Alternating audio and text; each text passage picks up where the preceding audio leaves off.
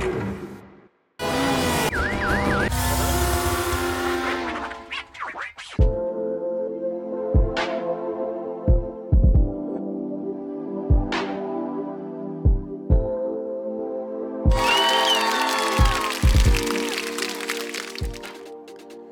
んにちは、トミトです。昨日撮ったやつは、なんでかわからないんですけど、あの、同じマイクで、同じ設定で、同じ部屋で、同じ時間帯で撮ったんですけど、なんかちょっと、あの、なん、なんて言ったらいいのかな、その音質がまあ悪いっていうかね、ちょっといつもと違ったんですけど、どうやって表現したらいいかな。なんかちょっと、こうカバーがかかったというかねマイクの前になんかかかってるのかなっていうような音でちょっとねあのいつもこうもうもう喋ってるような感じなんですけどまあ余計にねちょっと、えー聞き取りにくい感じになってしまってですね。まあ僕はそのあんまりなんていうのかな。あの芸人みたいな喋り方っていうか声を張ってねやるみたいな。まあ芸人さんだったらやっぱその舞台の上とかねっていうのがあるんでまあそういう喋り方になるっていうのはわかるんですけど素人がねその芸能人をあのお手本にしたみたいなやつをやると本当に寒いと思うんですよ。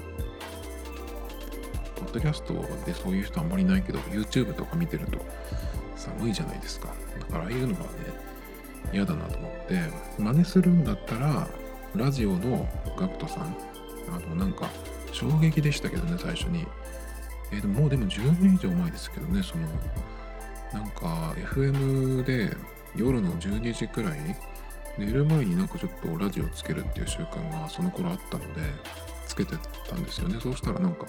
すごいなんかボソボソ喋ってる人がいてうん僕はねみたいな。まあ今ちょっと一瞬真似したんですけど大して変わってないですね。なんかですねそれがすごいあの衝撃でまあその夜の12時台0時台の FM っていうのにすごくまあ合ってるなとは思ったんですけどでしばらくしたらその頃はまだそんなにテレビ一人で出たりとかっていうのは僕はあんまり見た記憶がないんですけどだけどまあその後えっ、とバンドからソロになってたとなってたのかなその時ももうすでに。ちょっとわかんないですけど。えっ、とまあその感じのまんま、えーダウンタウンの「ヘイヘイヘイ」とかね、えー出てたような気がしますけどあの頃はまだそんなにこうその感じを崩さないっていうキャラだったような気がするんですけど今はでももうちょっとこうなんていうのかなやりやすそうな感じがしますけどね GACKT さんも。あんまりでも見ないですけどね最近は。今はあれですかね。あのマレーシアかどっかに移住されたみたいな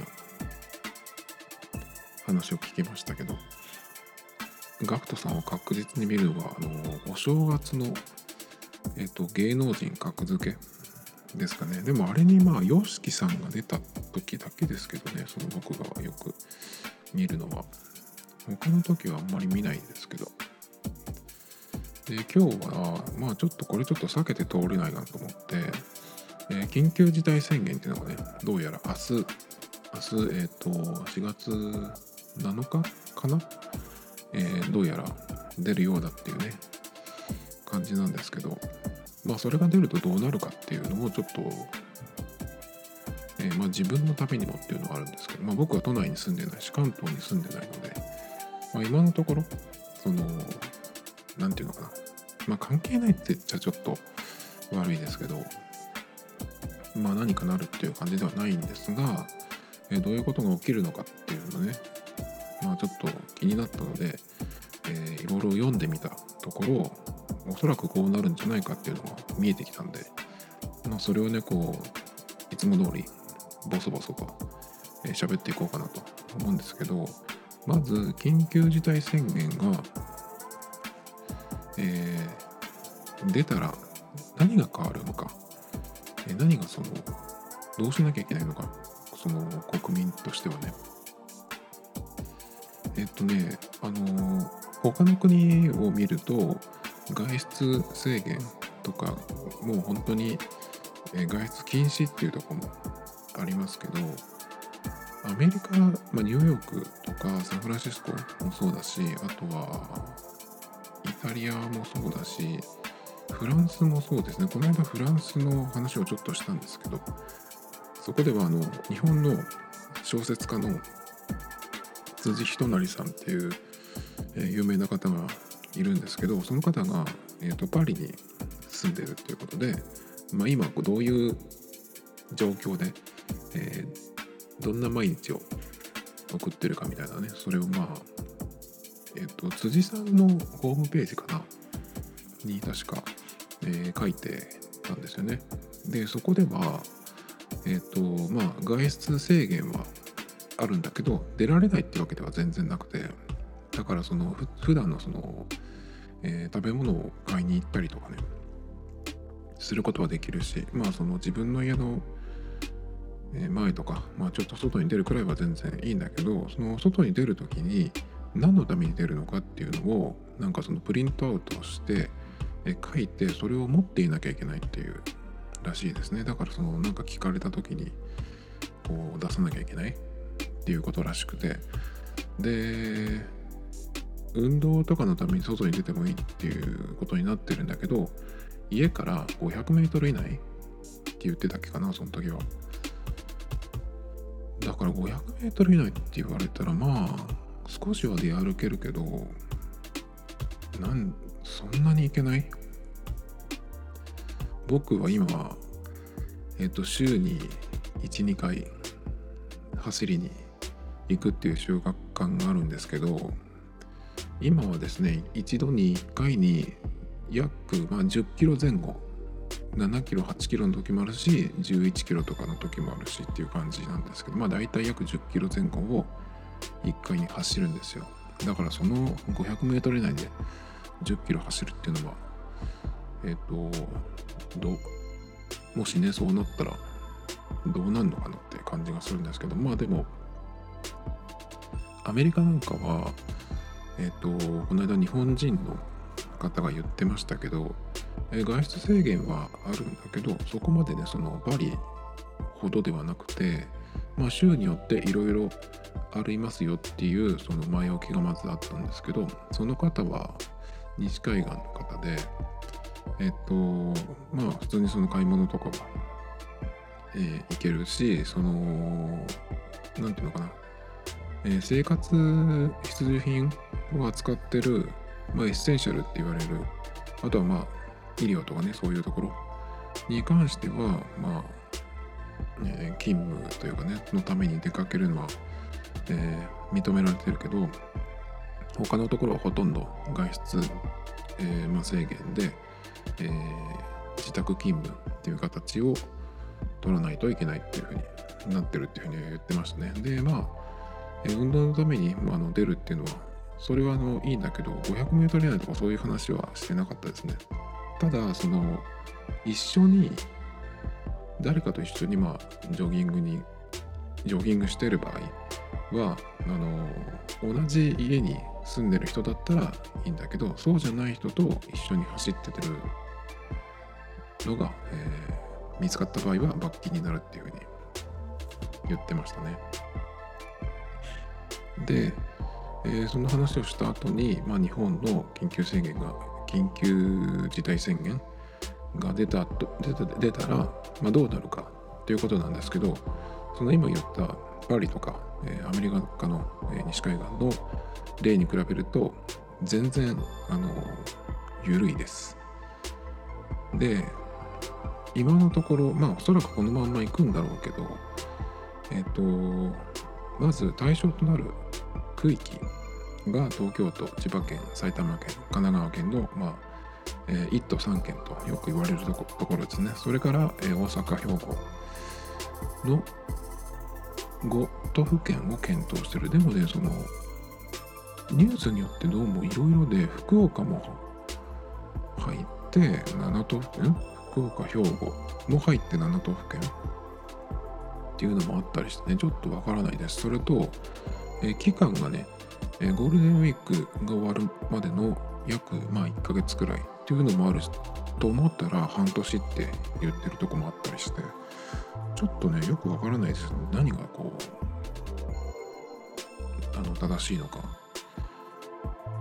まあネットを見てる限りではちょっとあれなんですけど。で結構だからねまあこういう何を見るかによってだけどその見たものが違うとそのツイッターとかでなんかみんないろいろ言うじゃないですか。だからその中で6ヶ月って言ってる人がいたり、えー、まあいろいろなんですけど。まあということでまあおそらくまあその7都府県ですか。で、まあ、1ヶ月もしくは6ヶ月、まあ、全然違いますけどそのくらいの、えー、期間その緊急事態宣言が、えー、有効になるというか。らしいという感じですね。でまあそれが発令されたら何になるかっていうことなんだけどえっ、とまあさっき言ったパリとかね、えー、アメリカの、ね、西海岸とか、まあ、ニューヨークもそうですけどに比べるとね外出禁止とかではなくて今までこのずっとですね日本はあの外出自粛？という、まあ、自粛自粛っていうふうにずっとそのワードだけが出てましたけどまあそれと対して変わらないですね。いろんなまあその、えー、まあ外出もそうだしえっ、ー、となんだろうなその食べ物食料品とか医療品とかその生活に直結しないものの営業とかはねあとまあ特にその夜の商売とかそういうのを、えー、やめてもらうように要請するみたいな感じですね。やっぱりその今までとそんなに変わらない。だからその強制力があるわけじゃないんですよね。でこれがねまあなんでかっていう弱いんじゃないかっていうね感じ。ももちろん僕もそう思いましたけど。まあその辺はねちょっとまた後で言うんですけどまあそれにもちょっとその言い方その程度っていうのはまあ意味があるっていう。ことなんですけどあとはね鉄道に関してはまあ止めるんじゃなくて、えー、半分くらいに減らす。でもいきなりじゃなくて当面は平日も土日祝日祝日のダイヤを運用して終電の繰り上げも検討するっていう。まあこうなるとね、え、終電が繰り上がるってことはまあそのさっき言った、え、夜のねお店のその客足にもさらに響くしあとはやっぱりその普通の会社とかでもね会社とかまあそのお店で働いてる人その夜のお店とかじゃなくて飲食店とかもそうですけどまあその辺が、えー、閉店をね繰り上げなきゃいけないってことでまあでもそういう風になるとまたねあの余計に電車とか混むんじゃないのってちょっと思っちゃいますけどね。本数が少なくなればなるほど。まずはその出るなあの会社休みにしろっていう方がね先じゃないかと思うんだけどえなんでねこんなに緩いのかっていうとえっ、ー、とここれはどっかにまあ書かれてたわけじゃないんだけどまあねあの強制力を持たせないっていうのはその金銭保証をしたくないからっていうことだと思うんですねおそらく。だからその強制する、えー、外出禁止それから、え、会社も休みにしろ、えー、っていうふうにねえー、強制じゃなくてその要請っていうレベル。強制するとそれが国がその分の金銭を保証しないといけないっていうふうになるのでまあそういう言い方をしないっていうことだと思いますね。だけどねなんかこれちょっと、えー、ソースを見つけられなかったんですけどでもこの要請に対して従わないと社名を晒すみたいなことになるっぽいですどうやら。社名を晒すって言っても中小企業とかだったらね言われても別にっていう感じじゃないの？と思っちゃいますけどうるさい人があ、あのせいぜいネットでブツブツ言うくらい拡散した気になってるとかそのくらいの程度じゃないかと思うんだけどその程度じゃさ別にどうってことないと思うんですけどね。でまあその緊急事態宣言。まあだからえっ、といろいろその今までよりも、えー、要請する、えー、まあ住民に外出自粛を要請とかね、えー、まあいろいろ、まあ、今までとそんな変わんないんだけどこの辺は。学校とか、えー、施設の使用停止要請や指示音楽やスポーツなどのイベント開催制限の要請や指示。まだこの辺もだから、えー、自粛じゃなくて緊急事態宣言をしたっていう、えー、それをもとに要請っていうことでまあ従わなければおそらくね、えー、まあさらされるなりなんだりするんじゃないかなっていう風な感じかな日本のやり方だと。いかにもそのなんか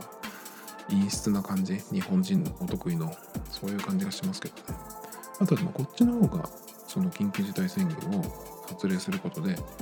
大きいんじゃないかなと思うのがその臨時の医療施設の土地や建物の強制使用。えだから結構今言われてるのがそのホテルとかその空いてるところをその比較的軽症の人を隔離するための場所として、使うなんてね言ってますけど。あとは医療品やマスク食品の売り渡し要請収容保管命令ということで。まあ最初にだからその要請をするみたいな感じですね。まあ従わなければ強制的にっていうことができるみたいな感じですけどね。どうなんだろう結局。何でもかんでも曖昧なんですけど。今のところやっぱり自粛要請とかしてもほとんど意味がない、まあ、真面目な人が、まあ、守ってるというかね。だから結構この土日もうこの土日っていうこと先になっちゃうのか。えっとまあ終わったばかりの土日は結構その首都圏のお店とかも土日を閉めてでまあ普段だったらものすごい人がいる渋谷とかね銀座とかも全然人がいない。全然って言っても、えー、歌舞伎町の僕なんか写真を見ましたけど全然いないって全然いないって言われてもいやいるよっていう感じがするんだけど、まあ、普段に比べればっていうことだと思うんですけどね。やっぱ普段がちょっといすぎるっていう感じがしますけどね。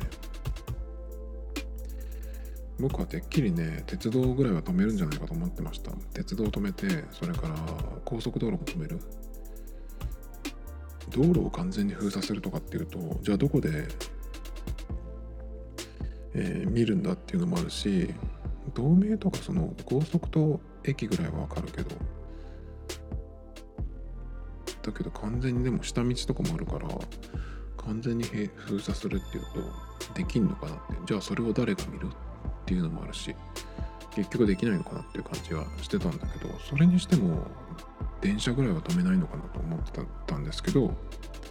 やっぱりそれも保証とかっていうことなのかな。ケチくさいことを考えているのかなっていう感じですけどね。僕はもっともっと何回もこれ言ってるんですけどもっともっと早くこれをやるんだったらできたんじゃないかな。まああの2週間は絶対に遅いなと思ってまして。だから一番最初にこれも何回も言ってるんですけど学校を休みにする2週間休みにするっていうのが3月にあったんですがあの時に学校だけじゃなくてその親も休めるように、えー、鉄道を止めて高速道路も止めてえー、っとそのその時点だったら、まあ、大阪とかちょっと分かんないですけど東京とその周りの3県、えー、外出禁止っていうふうにしてねそのそこの時点でハードにやってたらもし1ヶ月伸びても今4月上旬なのでまあだいぶそこで、えー、結果が見えてきたんじゃないかなと思うんですけどね。まあそれによってはこれでやってこんだけ減ら減ったからじゃあもうちょっとやりましょうとかえっ、ー、とこの部分に関してはあの再開していいよとかねっていうことができちゃできたんじゃないかなと思うんですけど。だけどまあ再開っていうのはもうおそらく僕は個人的には無理だと思ってて再開じゃなくてコロナがあるっていう前提でじゃあいろんな業界お店それぞれがじゃあどういうふうにやっていくのかっていうその、えー、変換というかね新しいその方法というかそれを、うん、まあ編み出したところからあのどんどんこうやっていくしかないんじゃないかと思うんですけどいまだにやっぱりいろんな業界というかもう個人もそうですけどちょっとここを乗り切れば乗り切ればって言っても何もしないんですよ。何もしない状態で乗り切れば今まで通りの、え、状態が戻ってくるみたいな風に考えてる人が多くてだからなんかこんな感じなんじゃないのっていう、え、気がしますけどねまあ明日からだから緊急事態宣言っていう風になるんですけどおそらくはそんなに変わらないんじゃないかなという感じがしてます。でまあ期間はねえっと1ヶ月とか6ヶ月とか言ってますけどそれがちょっとどうなのかなってだからおそらく大きいお店とかは閉めるんじゃないかなとか思いますけどね。だから1ヶ月はえ都内関東の、まあ、関東だけじゃないね。まあその大阪とか福岡とかも入ると思うんでその辺のま経済がほぼ止まると思った方がいいのかなっていう感じはしますけど。でこのまああの商業施設商業施設とかのことがねえっとどうなってんのかなと思ってちょっとこうツイッター検索とかしてたんですよね。そしたらえっと千葉のアウトレットとかその大型商業施設で結構その働いてる人から感染者が出てるらしくてえっ、と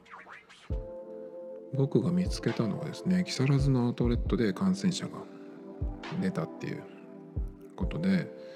えっ、ー、とね木更津アウトレットで感染者が出てまあだけだけどそのプライバシー保護のためにその詳細の公表はしないっていう。でなんかねその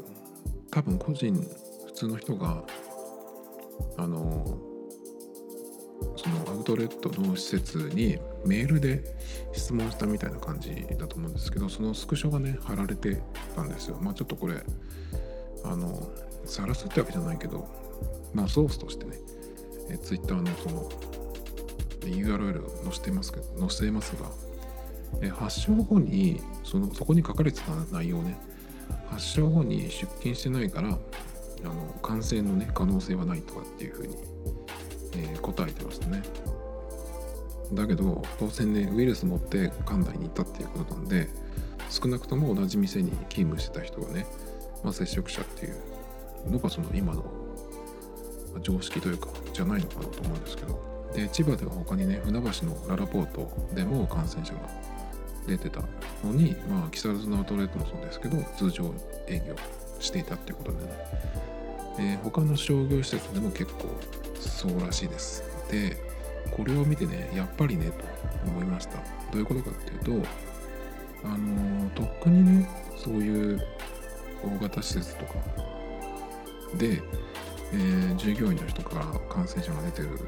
じゃないかなと思ってたんですよ。で感染者が出てたけど、えー、まあ隠してねやってるっていうお店とか会社とかねいるだろうなと思ってたんですよね。やっぱりそうしたら、えー、出てきましたよっていう感じで。これもねその木更津のアウトレットのやつはこの段階では1人って言ってましたけどもっときっといるんでしょうね、えー、それからね、うんまあ、こういうなんかその隠蔽体質政治家だけじゃなくてやっぱその日本人の伝統芸っていう感じですね。でねあのこういうのもそうだしあとこれから出る緊急事態宣言ってどういうふうに、えー、まあ、特に市民がね反応していくか行動するかっていうのですけどやっぱはっきりしない。でその含みを持たせてるっていうかあのまあ自由に一応行動できるっていう感じ自分でその意味を考えてくださいねみたいな感じじゃないですか。そうするとね、えどうなってくるかっていうとなんとなくだけど日本人からその感染者だけじゃなくて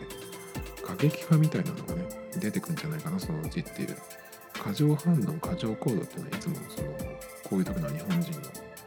えパターンですけどそれだけじゃなくて例えばね地方では、えー、これからその、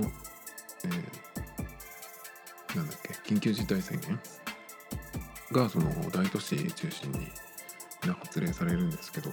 今度じゃあその、まあ、発令されてない今のところまあまだ大丈夫っていうっていいのか分かんないけどそうじゃない対象外の地方に、まあ、関東とかね大阪とか、えー、その対象地域から来たやつがねこうまあ殺されるとか、まあ、そういう事件がそのうち起きるんじゃないかなと思ってますけどね。だから呼びかけだけじゃその意味ないっていうのがねまだこう偉い人たちはねわからないのかなっていう。僕は基本的にその偉い人たちっていうのは国民をあのバカにしてるんじゃないかなと思ってるんですけどでもバカにしてるんだったらこいつらは言ってもダメだからなんかあの行政的にやるしかないっていうふうに考えると思うんですけどなんだろうねその保証したくないからこういうふうにしかやらないのかな。ちょっと分かんないんですけどね。まず東京で遊んでるやつら殺したらとかちょっと思っちゃいますけどね。そんなにあの何？ちゃんとできないんだったら。北朝鮮に頼めばすぐじゃないの。あの刈り上げ君にさミサイルの練習2枚めっちゃいいよとかっつって。冗談ですけどもちろんね。だからねなんだろうな。あのやっぱりお金の計算を先にしてさっきも言ったんですけどその学校を最初に3月に休みにした時に、まあ、1ヶ月とかね完全に全部止める。そうしたらその1ヶ月分の、えー、保証するお金っていうのを、まあ、1ヶ月って決め決めれればそこでこう出せるじゃないですか、まあ、ものすごいお金になると思うんですけどアメリカだって300兆円だっけ？とかすごい額を出したんですけど。お金なんてすればいいじゃんっていうかね。もちろんその後は、えー、どうするかっていうのはあるけど人命が大事だったらその後のことはね、えー、その後考えればいいというか。だけどまあね現実的にちゃんと考えるとあのアメリカの場合は他国にねその国債を買わせてるからあの国外からお金が入ってくるんですよね。だからそういうことができるっていうのもあるんだけど日本の場合はあの国民から奪ってばっかなんですよね。結局そのなんか困ると。増税がそうじゃないですか。で国外で脅されるとさあのお金払ってばっかりっていう感じで。だから全然その国のお金っていうのは増えてないわけですよ。増税しても結局はその国のお金っていうのは全体で言ったらね増えないっていうか。なんでまあどうすんのかなっていう感じはしちゃいますけどね。まあ個人的にはもうどんどんこの国から出たいなって。まあこれがある前からずっと思ってるんですけどもう日本人として日本国外にね今は今はもちろん無理だけど例えば来年とかになった時に行けるとこってあんのかなっていう感じがしますけどね今あの国外で住んでる人とかでも例えばアメリカに住んでる人でもねそのグリーンカードの更新っていうのがあるわけですよね。まあそれが大丈夫かなって結構心配してるっていう人もいたりするのを聞いたりとかしてね。だからそういう人でさええ結構その心配になるようなムードっていうのがあると思うんで今からその海外に移住したいっていうふうに思っててもちょっとどうなのかなって思っちゃいますけどね。まあ、あと、個人的には来年のオリンピックは多分なくなるなっていう感じはしてますけどね。国も企業もそうなんですけど、あの個人も自分の命の方が大事っていうのが分かってないのかなっていう気がしちゃうんですよねだから個人でその自分の命の方がその職場に行かなきゃいけないとかこんな時にね、えー、まあ、もし東京に住んでてだけど上司が上司とか会社が、えー、休みにしないとかって言うんだったら自分が行かなきゃいいじゃんと思っちゃうんですよね。何て言うのかな今もうとっくにそういう状態だと思うんですけど誰もなんかその自分で決めて行動しないなっていう感じがするんですよね。国も決めないし国が決めないんだったら県知事とかさあの自治体の偉い人県知事だったらそのまあえー、っと都知事抜かしても46人いるはずじゃないですかどこの誰も何もしないってね静岡県知事なんてあれですよリニアの工事でなんかこう揉めてっていうかさあの静岡県知事が止めてるおかおかげであの工事が進んでないんですよね。そんなことはやるのにねこういうことはどこもやらないっていう、まあ個人でもそうだけど、え、千葉なんてさちょっとすればまたすぐ台風じゃないですか。千葉だけじゃないけど今度またどこにどういう台風が来るか分かんないですけど。だから後回しにしても来る来るものはどんどん来ちゃうから季節が変わるしね。どうなのかなっていう感じですけど。でね最近ちょっとまあその話はその辺でえっ、ー、とアプローチでちょっとこれをこういう習慣をつけようかなと思ったのがあって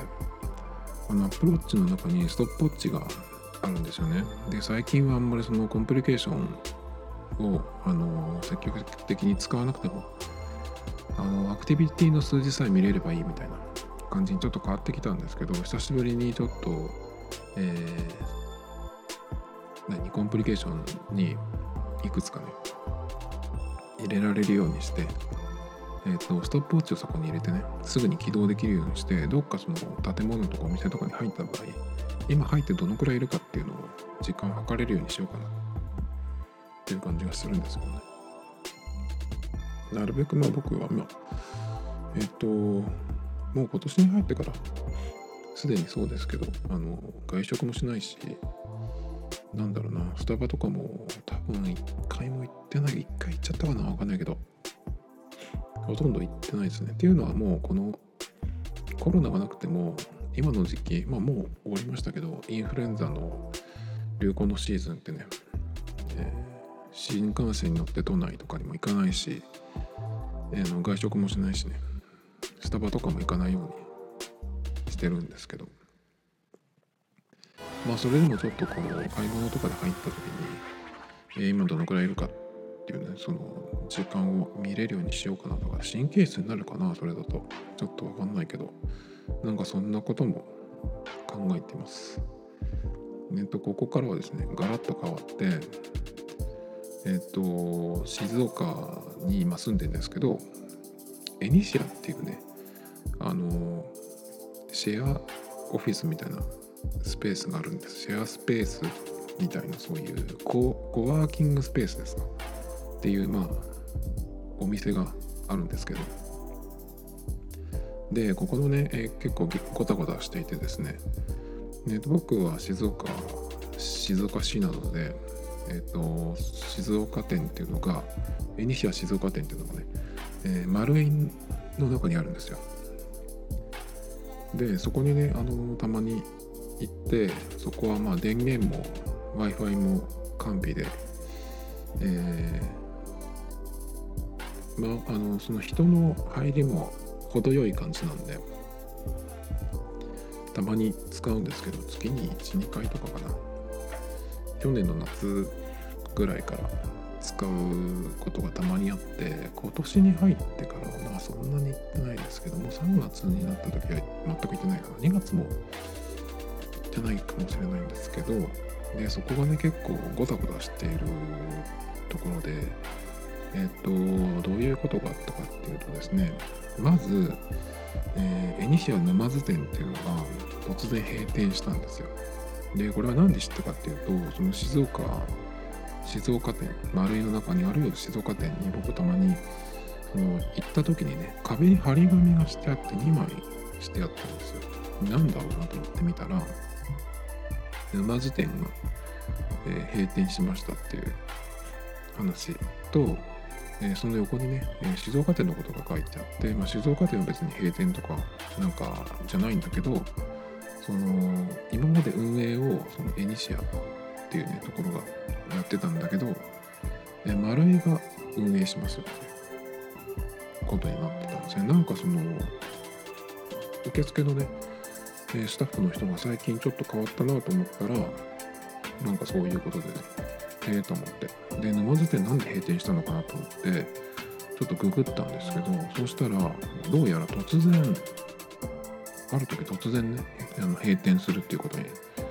なったらしいです。で僕のその見たやつはそのスタッフの方が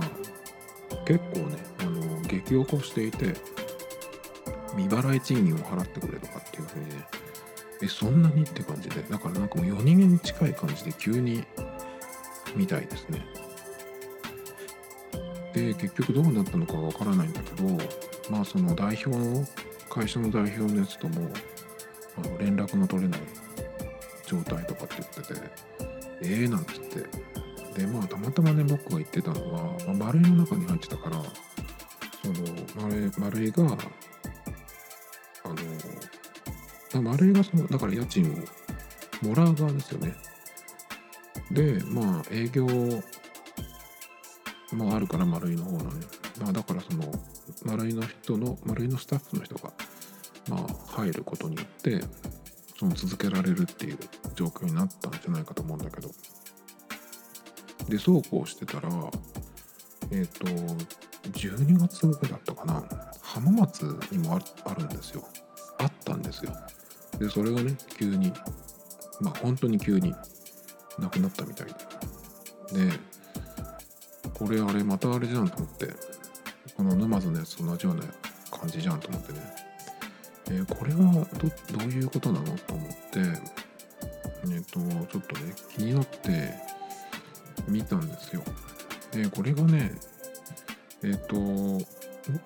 浜松の方はなんだっけそのさっきは沼津の人がえっ、とその訴えを起こしてるっていうねページを見つけてまあそこで知ったんですけど浜松の場合はなんかその普段使ってる人が行ったらねある日突然なんか張り紙がしてあってえっ、とここの営業は終わりましたみたいな感じで。でそれもそのエニシアが出してるんじゃなくてその運営会社が出してるんじゃなくてそこのあの物件持ってるそのオーナーって言うんですか？そこのビルの人が、えー、張り紙をしててあの家賃を払ってなくて、えー、この日までに払わなかったらあのもうやめますよみたいなことを言ってたんだけど結局なんかその何もなくその日を迎えたみたいでなんで急にその終わったみたいなねことになってたんですけど。でねそうしたらねもっとひどいのがね、え、浜松のねそのイニシアが急に閉店になったっていうことで。これはあエニシア側がやったのかな？ちょっとわかんないけど。じゃあその代わりの場所をとりあえずあの用意しましたみたいな感じで。全然そのそこじゃない別の場所にそのねあのえー、そういうスペースを急遽作作りましたみたいなのが出てたんですけどそれを見るともうもうなんかねどっかのビルの何会議室みたいな本当に何もない本当にあの長い机とパイプ椅子があるみたいなぐらいのところにその看板出してあのシェアスペースですみたいな。ふざけんなよっていう風にもう見たら言われそうな感じなんですけどそういう感じでねまあ結局その今どうなったのかちょっと分かんないんですけどもうバカバカしすぎてね。えっ、とまあ追ってなかったんですよ。じゃあなんで今こんな話をしてるかっていうと静岡のねそのエンシアもうちょっとその動きがあったんですよ。なくなったわけじゃなくてえっ、と4月からあ結局そのだからあの静岡店の場合は、えー、さっきも言った通り、まあ、エニシアっていうね会社がやってたんだけどその運営を丸井がね、えー、引き継ぎますっていう感じで、まあ、エニシアっていう名前のままやってたんですよ。だけど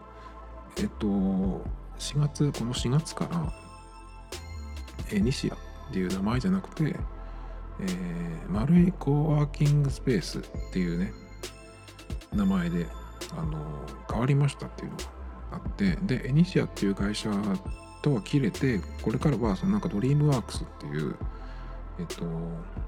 まあまた別の会社なのか分かんないけどと、え提携してやりますっていうね。なんかそれでちょっと料金も変わりますとかっていうお知らせが出てたんですよ。だからまあその使ってる側としては今までと同じ場所でまあ大体そのまあ使い方にもよるけど、まあ、僕の場合は大体その月に1回か2回行くぐらいで、えー、とドロップインって言って1日だけ出入り自由っていうやつでその丸いのカードを持ってれば500円で済むんですよ。じゃないと1000円なんですけど今はね。前はね550円か、えー、500円。550円が普通なんだけど、えー、丸いのカード持ってれば500円っていう。だけどそれがね、ね丸いのカード持ってない人は、1日利用だと1000円になっちゃうっていうね、すごい値上げなんですけど、まあだからカード作ってくれれば、えー、500円でいいよっていうのね、まあそういう感じなんですけど、なのでまあ僕的にはね、えっ、ー、と、そんなに料金的には変わらないんですけど、だけどもうこういうスペースはもうダメですよね。コロナがあるっていう前提で考えれば。でねこの静岡店はまあ潰れなくてよかったなと思ってるんですけどまあこの感じだともしかしたらあのもうダメになるかもしれないですけど静岡店もね最初は最初からまあちょっと変な感じはあったんですよ。最初はその半分がカフェスペースだったんですよね。でそれはなんか無農薬のものを使ったみたいなそういうやつでいわゆる何ていうの意識高い系っていう気持ち悪い言葉がありますけどそういうなんかその中身がない人たちを狙ったようなこう薄っぺらいね、え、コンセプトのカフェがあったらしいんですよ。でなんかそれがすぐなくなって多分だからやりだしたけどまあ頓挫したんでしょうねなんかわからないけど。でフロアがそのほとんどがえー、オープンスペースになってねその自由にどこでも、えー、使えるっていう。一応ね個室みたいなのもあるんですけどぐっそ狭い狭苦しいなんかなんつったらいいのかな。独房を半分にしたいなただその壁壁とドアで仕切られたみたいな、ね、やつでですね。あんなとこにいたら余計目いっちゃわないと思うんだけど。まあだけどその不動産代を出せないぐらいのその小さい会社っていうかまあケチってる会社だからもう今はね特に潰れてるんだろうけどあのそういうところがあの本社みたいな感じでねあの一応住所を作るために、えー、契約してたような感じだと思うんですけど、まあ、そういうその個室もあったんだけど、まあ、ほとんどの人が、えー、自分でそのプランを決めて、まあ、1日利用の人もいれば、えっと、平日だけとか、夜だけとかね、あとは土日だけとか、いろいろそのプランがあるんですけど、で、月会費払っていく感じなんですけど、その料金とかもちょっと変わったみたいなんですけどね。で、最初にそのまあカフェみたいのがあって、それがなくなって、で、フローがオープンスペースほとんどになってで、まあ、その後にねさっき言いましたけど沼津店が急に潰れて経営が西谷から丸いになってでこの4月から西谷の名前が変わってっていうかねなんかここもいろいろあるんですけどまあその言ってる感じからすると特に何も変わってないっていうかまあ丸いの人も別にそんな変だよ変じゃないし使いやすいんですけどね。まあ本当もうこういうのは無理ですよねきっと。僕も。なんだろうな。どういう時に使ってたかな？ちょっとわかんないけど。まあ土日とかかな。平日もたまに夜とか使ってましたけど。今ねとにかく僕はあの固定回線を持たない生活をもう1年ぐらいいや1年とかなしてるんですよね。っていうのはやっぱりそのえっ、ー、と出張というか転勤というか出張にしては長いけど転勤っていうにはちょっと短いま割とその6ヶ月くらいのがあったりするんでその固定回線を引いちゃってるとちょっとそのもったいないというかね。だからまあ YMAX をずっと、えー、使ってたんですけど YMAX の契約が大体2年ですよね、まあ、それがこのえっ、ー、と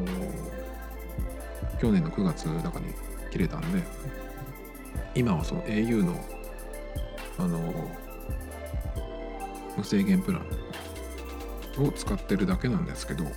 まあなのでたまにその Mac の OS のアップデートとかが来た時に iPhone の OS のアップデートだったら1ギガくらいなんでまあやっちゃっても全然いいんだけど iPhone の回線だけでね。だけどさすがに Mac のかいあの OS のアップデートだと4ギガとかいくで結構でかいのでで時間もかかるじゃないですか。だからそういう時にちょっとその Wi-Fi をちゃんとしたあのなんかただの Wi-Fi じゃなくてその一応 Wi-Fi って言ってるけど全然もうなんか遅いやつ。そういうのじゃなくてちょっとお金払うからちゃんとしたその回線を使わせてくれるとこないかなっていう感じでまあ探してここをその知ったっていうのもあるんですけどまあそういう時にたまに行くんですけど。だけどねもうやっぱり無理ですよねこういう何シェアスペースって。もう本当に無理だと思います。でねこの静岡の丸いって結構ね実はやばくてやばくてっていうのがやばいっていうのはその人とかお店自体は全然悪くないんですけどなぜかねテナントがずっと埋まらないんですよ。もう2年以上かなずっとどっかしら空いてるんですよ。そんなとこってねなかなか普通ないじゃないですか。本当に空いちゃってるんですよ。でねフロア全体が空いてるところがあります。あの丸いとモディっていうまあ両方まあ丸いなんですけど2つねその間建物があるんですけど1個の方がえっ、と7階8階がずっとない状態。でその間に6階とかその下の階も結構まあ閉店とかね。でね最近あのまあ呆れたというか驚いたっていうのが4階のその建物の4階のえ丸々使ってたまあほとんど丸々使ってたね。えっとなんかお店があったんですけどそこが3月だかに閉店してで何になるのかなと思ったらドローンの体験ができるあのお店みたいなえ建物の中ですよ。そそん普通ドローンってさ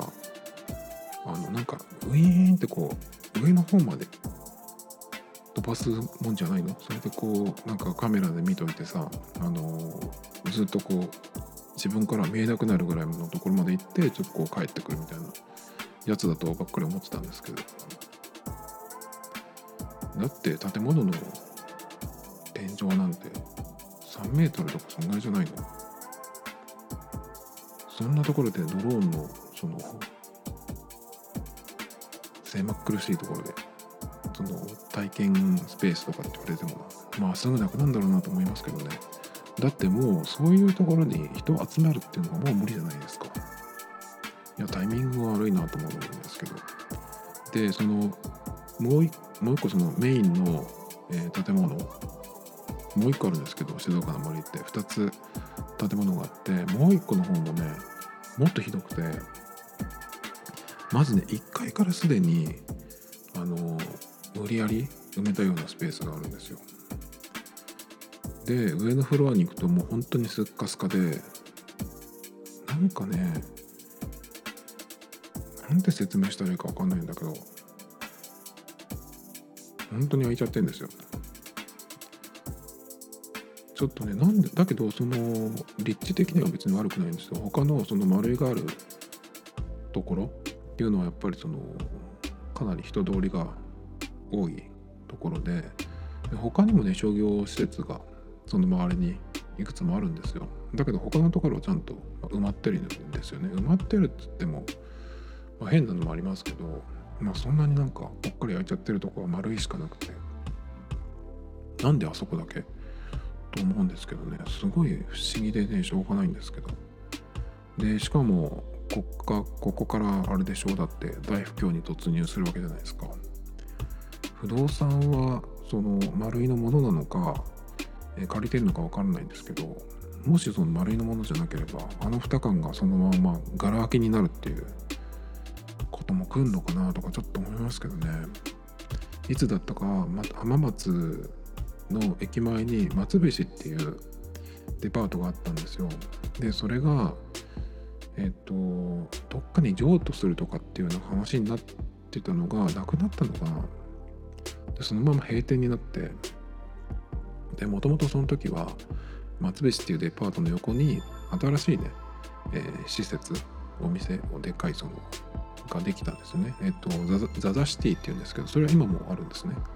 でそこと松菱とその空中のその渡り廊下でつないで行き来できるようにするっていう風になってその工事も終わってたんですよ。だけど松菱が閉店になっちゃってその作ったねその通路がずっと使われないままね。結局撤去したんだけどな今松菱のえっと建物ももうとっくになくなってそこが更地になって今駐車場になってたっけかなわかんないけど。ひどいもんですよ。そのザザシティっていうとこもね本当に1階からガランと開いちゃってるようなところなんですよ。駅前ですよ。一応新幹線止まる駅で。しかもこれが変なんだけど政令指定都市って言ってんですよ。これは見直した方がいいと思うんですけどね。浜松とか静岡と横浜が同じなわけないじゃんっていつも思ってるんだけど。なんかその条件があるんですよね。その人口がどのくらいとか。だからその無理やり市町村合併して静岡市も浜松市もそうだけどこんだけ人口がいますっていうのを作って政令指定都市にねそのなんか無理やりなったっていう経緯があるんですけど。いやああいう風になっちゃうのかな。ちょっと怖いなと思いますけどね。えっ、ー、とこっからはもうそろそろ終わるんですけど、えー、くだらない話ですね。本当にこういう話を増やしていかないといけないんですけど。えっ、ー、とねミスミスマリンちゃんが変わりました。何のことかっていうとえっ、と僕が毎週見てる1個か2個かのテレビ番組のうちの 1, 1個なんですけどサマーズがやってる TBS の土曜の夜0時からやってるやつなんですけど世界サマーリゾートっていう番組ですね。いろんなその世界の、えー、ビーチとかリゾートに行ってあそこをこう紹介するっていう番組なんですけどそのねアシスタントが3人ねいるんですけどその人たちのことをミス・マリンちゃんっていうふうに呼んでですねこの、えーと、番組がパチンコ屋の参与っていうところが、まあ、提供なんですけどまあ多分それのなんかキャンペーンがあるみたいなやつだと思うんですけどまあそれがねえっ、ー、とまあ変わってたっていう話です。でえっ、ー、と途中でその3人のうち1人がねいなくなっちゃったんですよ、えー、いきなりいなくなったわけじゃなくて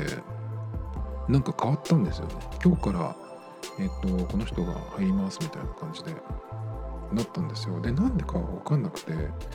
別にそのその時なんかググったりとかしたんですけど特に出てこなくて。でそうしたらね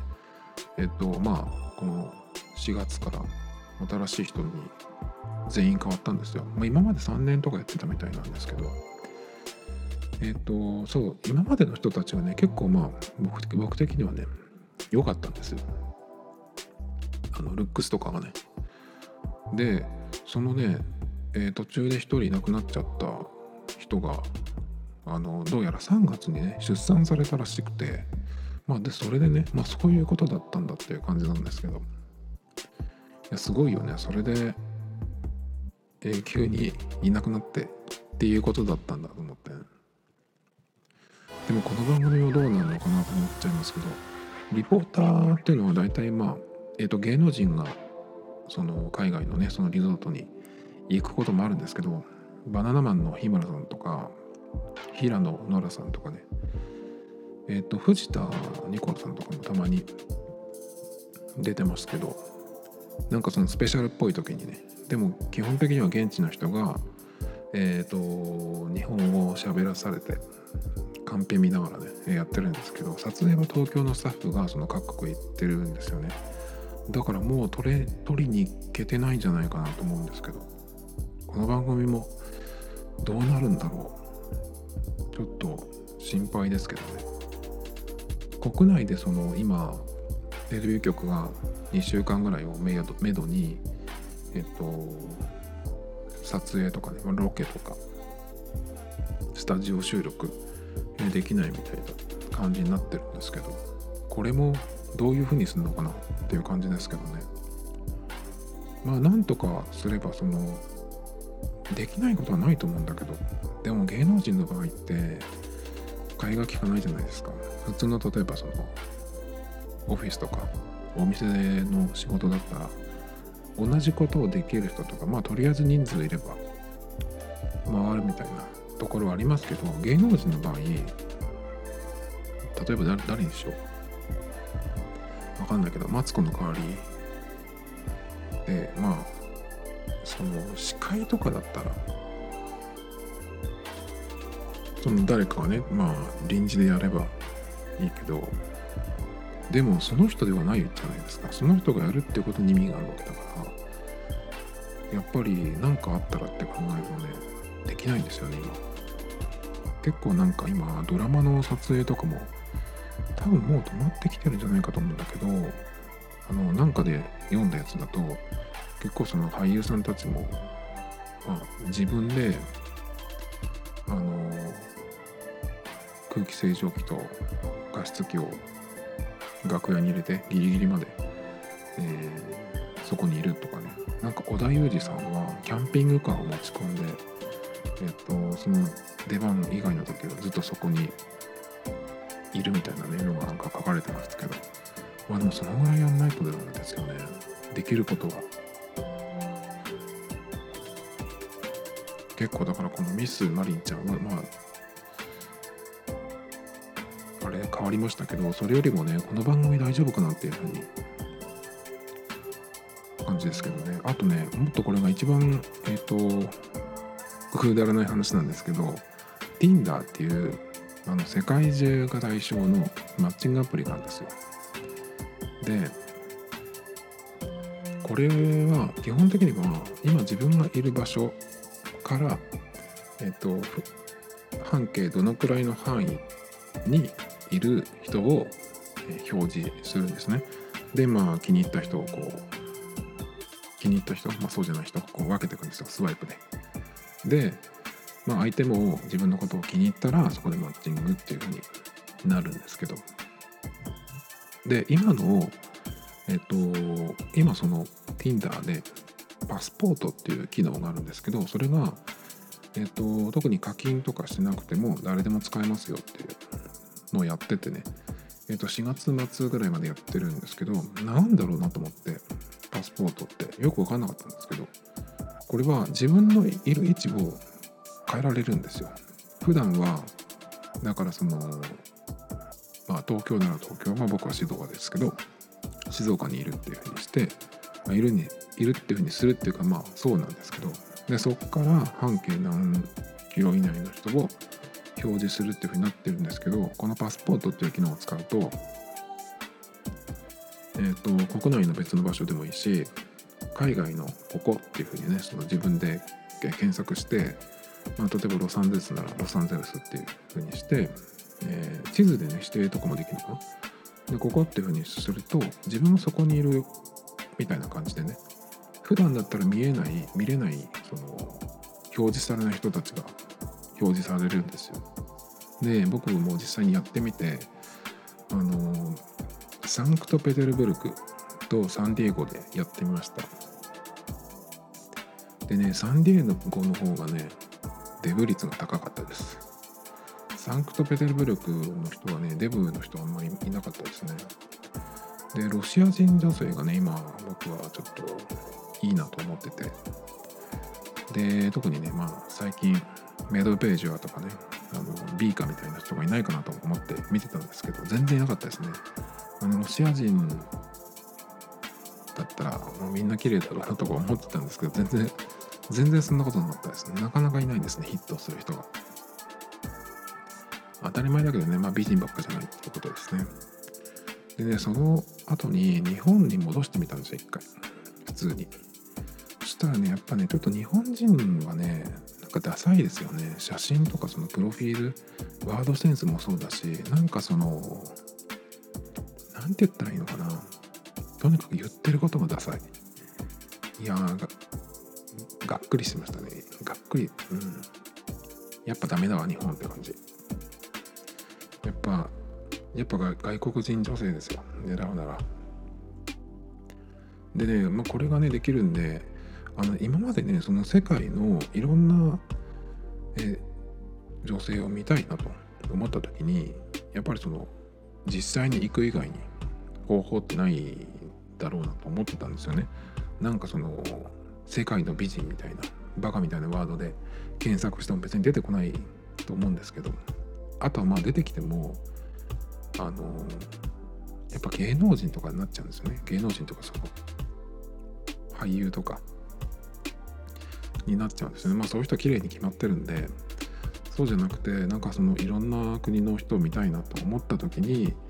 まあこの方法だったら見れるんだと思ってねまあちょっと4月末までっていうその期間限定なんですけどこれでねもうちょっとそのバーチャル世界ナンパ旅行をねしてみようかなとちょっと思ってます Tomito Times Podcast. This program was broadcasted you Anchor FM.